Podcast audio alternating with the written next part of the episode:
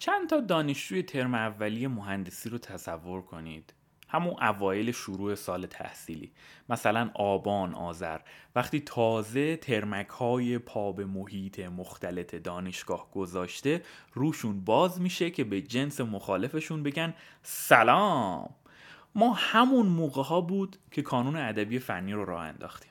خاطرم نیست چی شد که کانون ادبی خیلی سریع تبدیل شد به کلوپ کتابخونی.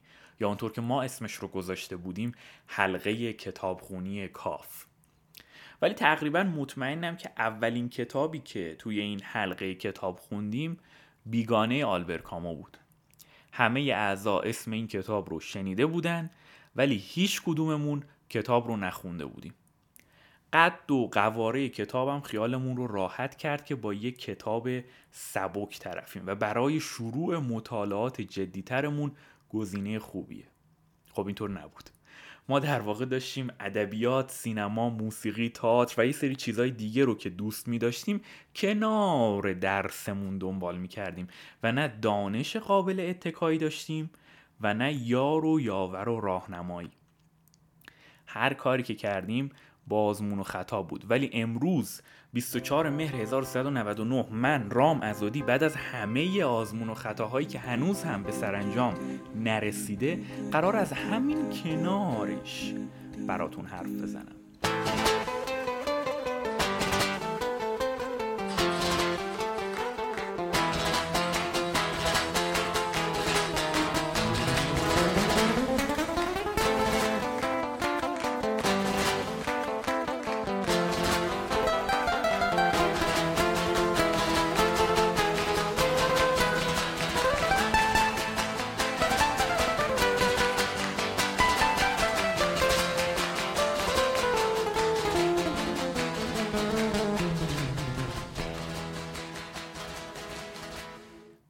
داشتم توی گودریتس نگاه می‌کردم و اگه نمی‌دونید گودریتس چیه یه پرانتز اینجا باز می‌کنم براتون و باید بگم که یه شبکه اجتماعی برای کتاب و کتاب خوندن و اینجور چیزا.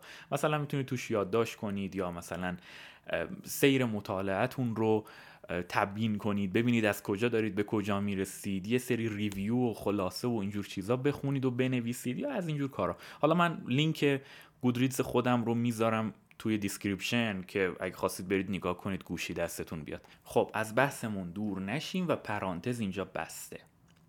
دیدم ما توی اون دوران که حلقه کتابخونی کاف رو داشتیم چهل و دو تا کتاب خوندیم.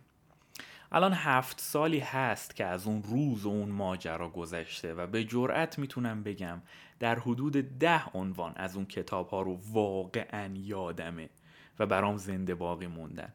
ممکنه پنج سال دیگه این عدد باز هم دستخوش تغییر بشه. خب اگه نمی‌دونستید یا انتظارش رو نداشتید باید بهتون بگم که این طبیعت ماجراست. شما امروز یه سری کتاب می‌خونید و دو فردای دیگه چیز خیلی زیادی ازش یادتون نمیاد. راستش چندان مسئله مهمی هم نیست. ما ادبیات رو نمی‌خونیم که مثل درسای مدرسه واو به واوش رو حفظ کنیم. یا نمی‌دونم مثلا با خوندن یک دو جین نقد بفهمیم. پیام آلبر کامو برای جامعه ما در بستر فرهنگی امروزمون چی می‌تونه باشه؟ بحث و حدس و گمان درباره اینکه فایده ادبیات چیه و چطور باید ادبیات بخونیم زیاده. و راستش رو بخواین من اصلا نمی‌خوام وارد این ماجرا بشم. اما درباره خود عمل کتاب خوندن من فکر می‌کنم آدم ها رو میشه به دو دسته کلی تقسیم کرد. اونهایی که می‌دونن کتاب خوندن مثل ورزش کردن و یا مثلا روزی سیب خوردن کار خوب و مفیدیه و اونهایی که نمی‌دونن یا اعتقادی به این جنگولک بازی ها ندارن. من جزو اون دسته ای بودم که می‌دونستم خب این کارها چیزهای خوبی هن. البته اینم باید بهتون بگم که من هیچ وقت به صورت جدی یا حتی به صورت شوخی ورزش نکردم. ولی کتاب رو خوندم تا جایی که در توانم بوده. دوستان و آشنایان و فک و فامیل هر کدوم به نوبه خودشون سعی کردن با گفتن فایده های ورزش کردن یا خطرات ورزش نکردن من رو به این کار ترغیب کنن. خب من ترغیب نشدم. البته الان روزانه یکم پیاده روی می‌کنم ولی خب خیلی نمیشه بهش گفت ورزش. حالا اگه بخوام بنابر تجربیاتم در شنیدن و عمل نکردن به پندها و نصایح دیگران درباره ورزش چیزی سر هم بکنم و به شما که کتاب نمی‌خونی یا کم می‌خونی یا بد می‌خونی حرفی بزنم که کتاب خون بشی خب می‌دونم جواب نمیده. آه ناس خموش کن چند چند. پم کم دهزان که بس سخت است پند. سخت تر شد بند من از پند تو. نشناخت دانشمند تو. خب می‌دونید از این مدل سخنرانی های انگیزشی دوزاری و کتاب های چطوری فلانت را قورت بده زیاده. ولی دو تا چیز هست که از روی تجربه شخصیم فکر می‌کنم نه فقط در مسئله خوندن کتاب و ورزش کردن بلکه در هر مسئله ای می‌تونه کارساز باشه. اولیش که مهمترینش هم هست اینه که شما باید مسئله رو برای خودتون شخصی سازی کنید. مسئله این نیست که ببینید کتاب روز چیه من برم همونو بخرم و بذارمش کنار یه فنجون چای یا قهوه یا پر و پاچه و عکسش رو بگیرم و بذارم توی اینستا. چند خط از پشت جلد کتاب یا صفحه اول رو هم بنویسم و بوم! همه بیان به به و چه چه بکنن برام که ایول چقدر زندگی مفیدی داری شما! چه دانشمندی آفرین! کاری که ما در انفوان جوانی چنانچه افتد و دانی با بیگانه آلبر کامو کردیم دقیقا از همین جنس بود. نه کامو نه مرسو شخصیت اصلی بیگانه نه ادبیات فرانسه هیچ کدوم اینا دقدقی شخصی ما نبود. مثال ورزشی ماجرا هم میشه این که من یه هفته میرم کوه هزار تا عکس می‌گیرم و میگم خب بچه ها از این به بعد هر هفته من میرم کوه و دیگه ورزش رو شروع می‌کنم. و هممون می‌دونیم که این اتفاق نمیافته. وقتی از شخصی سازی ماجرا حرف می‌زنم منظورم اینه که مسئله و راه حل مسئله رو مال خودمون بکنیم. من در گذر زمان یاد گرفتم اگر مسئله برای من شخصی نباشه هیچ لذتی از انجام دادنش نمی‌برم. وقتی لذتی از انجام دادن کاری نبرم اون کار یا نصف نیمه رها میشه یا خیلی ساده سرهم بندی میشه و خلاص. پس هیچ دلیلی وجود نداره که چون همه دنیا کتاب بهمان یا فیلم بیسار رو خوندن یا دیدن شما هم باید برید سراغش. خب پس نکته اول میشه شخصی سازی ماجرا. اما نکته دوم تبدیل کردن کتاب خوندن به یه عادت روزانه است. اینکه امروز صد صفحه کتاب بخونید و تا دو ماه دیگه دست به هیچ کتابی نزنید خیلی ساده باعث میشه کمتر بخونید. چون وقتی می‌خواین برید سراغ جنایت و مکافات داسفسکی پیش خودتون میگید وای خدای من 720 صفحه کتابه. من وقت برای خوندن این کتاب ندارم. بذار به جاش یه کتاب ساده تر بیشعوری رو بخونم. اما اگه چند دقیقه یا چند صفحه کتاب خوندن بخشی از عادات رفتاری شما بشه هیچ روزی نیست که بدون خوندن چند صفحه کتاب تموم بشه. و مسئله اساسی دقیقا استمرار در کاره. حالا می‌خواد ورزش باشه یا خوندن. برای بست نکته دوم از آقای بی جی فاگ رفتارشناس و استاد دانشگاه استنفورد می‌خوام کمک بگیرم. I'm obsessed with how behavior works. Um, even on vacation, I'm thinking about behavior. I'm watching behavior. I'm reading stuff on it. I'm trying to understand it systematically. And when I'm sleeping, and this is a little bit scary, I'm thinking about behavior model, behavior grid, domino actions, motivation waves in my sleep. And this happens almost every night now. So that's a little freaky, but uh, I learn things. So that's nice. خب این آدم قفلی زده روی اینکه عادتهای آدمها چطوری شکل می‌گیره و به بخشی از رفتارشون تبدیل میشه. توی این سخنرانی در مورد نتایج پژوهشی حرف می‌زنه که چطور یه سری عادات روزانه برای خودش و دانشجوهاش ایجاد کرده. من لینک سخنرانی این آدم در تدکس رو توی description می‌ذارم. همونطور که لینک باقی چیزها مثل توییتر و تلگرام کنارش و اینستای من و همه موسیقی هایی که در این قسمت کنارش به کار رفته اونجا هست و اگه خواستید بیشتر از همه اینها بدونید یه کتابی هم ایشون نوشته به اسم Tiny Habits که اتفاقا ترجمه هم شده با عنوان عادتهای خرد که نشر میلکان چاپش کرده. البته اینو باید بگم که من خودم خیلی فاز اینجور کتاب ها رو نمی‌گیرم و برای من در حد شنیدن سخنرانی کافیه. ولی خب ممکنه بین شما کسی باشه که حال کنه و بخواد بیشتر بخونه.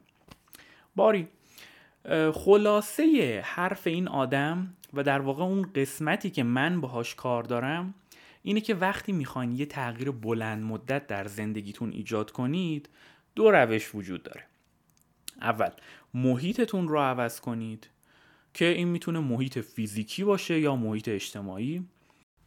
وقتی محیط عوض بشه رفتار شما و عادات شما هم عوض میشه. ولی خب شما همیشه نمی‌تونید محیطتون رو عوض کنید. خصوصا محیط اجتماعی که مثلا خانواده و آدم های سر کار یه نمونه از این محیط هاست. اما یه روش دومی هم هست و اون خورد کردن اون کار به قسمت های خیلی کوچیک و قابل انجامه. اگه با خودتون بگید من روزی یه صفحه کتاب می‌خونم وقتی اون یه صفحه رو می‌خونید احساس خوبی بهتون دست میده. و این کار انقدر ساده است که واقعا نمیشه انجامش نداد. در مورد ورزش کردن من هم باید بهتون بگم که تصمیم گرفتم هر روز از خونه بزنم بیرون و یه قسمت پادکست گوش بدم به محض اینکه پادکستم تموم بشه برمیگردم خونه ولی دست کم نیم ساعت تا یه ساعت راه رفتم و این ماجرا از اول کرونا شروع شده برای من So I put this out there. When you know how to create tiny habits, you can change your behavior and your life forever. Now, let me back up and explain how I honed in on the formula of tiny habits, and you can see whether it syncs with how you think about it. نمی‌خوام خیلی سر این سخنرانی بمونم ولی در انتها این آقای فاگ یه فرمولی در میاره برای اینکه اون کار کوچک قابل انجامتون دووم داشته باشه و یهو وسطش نزنید زیرش. ایشون میگه عادت جدیدی که می‌خواین برای خودتون به وجود بیارید رو بذارید بعد از یکی از عادتهای قدیمیتون که همین الان انجامش می‌دید. خودش میگه من بعد از هر بار دستشویی شماره دو دو بار شنا میرم. و هر موقع احساس کردم دیگه این خیلی کار ساده ای شده دو تا شنای دیگه بهش اضافه می‌کنم. ایده من اینه که اگه قرار روزی یه صفحه یا نیم ساعت یا نمی‌دونم هر چقدر که خودتون صلاح می‌دونید کتاب بخونید اون رو بذارید صبح وقتی که از خواب بیدار میشید تا زمانی که چایتون دم می‌کشه. این فقط یه مثال بود دیگه. خودتون خودتون رو بهتر می‌شناسید. هر موقع که دوست داشتید اون تایم رو بذارید برای کتاب خوندن. Here's the format for tiny habits. It looks like this. After I, whatever your existing behavior is, I call that an anchor, I will floss one tooth, do two push ups, and so on. So as you think about changing your life, think about framing it in terms of this format. After I pick an existing habit that you do every day with the same frequency that you want the new behavior to happen, I will, and you've got to make it super tiny. After I pee, I will do two push ups. After I walk in the door, I will hang my keys on the hook. After I brush my teeth, I will floss one tooth. That makes sense, right? That brushing becomes the trigger or the anchor for flossing one tooth. And then you celebrate it. تا اینجای ماجرا من درباره آدمهایی صحبت کردم که می‌دونن کتاب خوندن یا در مورد من ورزش کردن کار خوبیه و باید انجامش داد. ولی این کارو نمی‌کنن. اما تکلیف اونهایی که اصلا توی باغ نیستن چیه؟ اونهایی که لزومی نمی‌بینن کتاب بخونن. یکی از مقالاتی که برای جواب دادن به این آدم ها خیلی بهش ارجا میدن مقاله چرا ادبیات نوشته ماریو بارگاسیوس است دیگه انقدر همه در برابر سوال چرا ادبیات بخوانیم رفرنس دادن به این مقاله که فکر نمی کنم درست باشه منم بیام همون داستانا رو تکرار کنم. خود منم خیلی وقت پیش مقاله رو خوندم و خیلی صفر تا صدش یادم نیست. الان می‌خوام خیلی کوتاه هر چقدرش که یادمه رو براتون بگم و کتاب باز نکنم. یه قسمتی ازش خیلی توی ذهنم پررنگ شده و اون اینه که درست خوندن، زیاد خوندن و خوب خوندن باعث میشه زبان یک ملت یا یک آدم شفاف و رساننده بشه. هر چقدر یه جامعه کم بخونه یا بد بخونه یا اصلا چیزی نخونه زبانش رو به کدر شدن میره. یعنی حرف می‌زنه ولی چیزی نمیگه. شما بعد از دو ساعت حرف شنیدن یا زدن به خودتون میایین می‌بینید که به اندازه اون دو ساعت چیزی نگفتید یا چیزی گیرتون نیومده چرا این اتفاق میفته؟ زبان چه ربطی به ادبیات داره اصلا؟ خب ببینید زبان ابزار فکر کردنه شما با زبانتون توی مغزتون فکر می‌کنید پس هر چقدر زبانتون وسیعتر باشه فکرتون وسیعتر میشه حالا چطوری باید زبان مادری خودتون رو وسیع کنید؟ چون اگه زبان آموز باشید باید بشینید لغت بخونید دیگه. ولی یکی از راه های جذاب و بسیار موثر بست دادن زبان چه در زبان مادری چه در زبانی که دارید یاد می‌گیرید خوندن ادبیات. و وقتی از خوندن ادبیات صحبت می‌کنم منظورم اخبار خوندن یا کتاب درسی یا مجلات زرد چطور در زندگی فلان کنیم نیست. منظورم شعر، رمان و حالا چند تا چیز دیگه است که بحث سرش زیاده. این تمام چیزی بود که از اون مقاله نمی‌دونم مثلا 20 صفحه‌ای یادم مونده. اما اگه بخوام حرف خودم رو بزنم میگم ادبیات باعث میشه ما تجربه بیشتری در زمان کمتری به دست بیاریم. ما قرار 70 80 سال زندگی کنیم. با ادبیات و داستان خوندن راحت می‌تونیم توی این بازه چندین و چند زندگی دیگه گوشه کنار این دنیای واقعی یا یه دنیای خیالی یا حتی کشور خودمون رو تجربه کنیم. و اینجاست که دوباره برمیگردیم به داستان شخصی سازی. من دوست دارم زندگی در ژاپن دوره میجی رو تجربه کنم. خب میرم رمان‌های قرن 19 ژاپنی می‌خونم.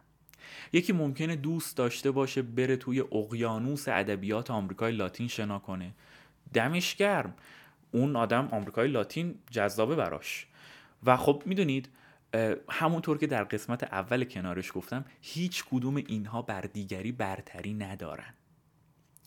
و حالا این تجربه کردن زندگی های مختلف از طریق ادبیات باعث میشه در نهایت شما آدم بهتری بشی. چون رفته رفته توانایی این رو پیدا می‌کنی که خودت رو جای آدمهای دیگه بذاری و دنیا رو از نگاه اونها هم ببینی. حتی از نگاه شخصیت های منفی داستان که تعدادشون هم اصلا کم نیست. پس اگه رمان هایی که دارید می‌خونید تغییری در نوع نگاهتون به دیگران و به دنیا ایجاد نکرده یه جای کار میلنگه. حالا یعنی اون بیگانه آلبر کامویی که ما خوندیم با همه اون چهل و یک کتاب دیگه حلقه کتابخونی کشک بودن؟ نه البته که نبودن. من که از روز اول نمی‌دونستم به ادبیات آسیا علاقه دارم. بالاخره باید چند تا چیز رو امتحان می‌کردم. یادم اون موقع من کتاب رو نخریدم. یا, یا از یکی از بچه ها گرفتم یا توی کتابخونه خوندمش. پس الان کتاب پیشم نیست که بخوام تقلب بکنم. می‌خوام بهتون بگم بعد از گذشت هفت سال کلیت داستان یادم هست. ولی چیزی که تمام و کمال جلوی چشممه فقط و فقط جمله ابتدایی رمانه. امروز مامان مرد شاید هم دیروز نمی‌دونم. به نظر من که فکر می‌کنم در این باره آدمای زیادی با من هم نظرن این یکی از بهترین شروعهای داستانیه که خوندم. به صورت کلی برای من شروع یک رمان خیلی مسئله مهمیه. ولی این یکی واقعا درخشانه. یه آدم یهویی برمیگرده به خواننده خبر مرگ مادرش رو همینقدر نامطمئن و از روی بیتفاوتی میده. خب خیلی تکان دهنده است. اما دانش من نسبت به تاریخ فرانسه مسائل حقوقی کشور فرانسه قوانین اعدام خود کامو تغییر خاصی نسبت به زمانی که برای اولین بار کتاب رو خوندم نکرده. چون کامو و ادبیات فرانسه هیچ وقت مسئله شخصی من نبوده. حالا ممکنه اگه خیلی بلا باشید بگید مگه باید موقع خوندن یه رمان همه جوانب فرهنگی تاریخی اجتماعی فلان و بیسار و به همان رو در نظر گرفت؟ جواب هم آرست و هم نه. و در این باره اگر زنده بمونم در قسمت بعدی کنارش حرف می‌زنم. یه آهنگی هست که خلاصه تمام آن چیزهایی است که من در این قسمت کنارش راجع به کتاب خوندن با شما حرف زدم. این آهنگ رو در انتهای این اپیزود می‌ذارم. یه کوچولو بیادبیه. ولی به نظرم هر وقت که احساس کردید کتاب خوندن رو شل کردید سریع این آهنگ رو پلی بکنید و تمام آن چیزهایی که من تو این پادکست گفتم به ذهنتون برمیگرده و یادتون میاد و من این آهنگ رو نسخه کاملش رو توی کانال تلگرام کنارش هم می‌ذارم و مرسی که گوش کردید خداحافظ What's up, y'all? this your boy Mike. See, I usually do songs with like hooks and concepts and shit, right? But fuck that, man. I'm trying to go platinum. So I'm about to rock this shit. Check this out, y'all.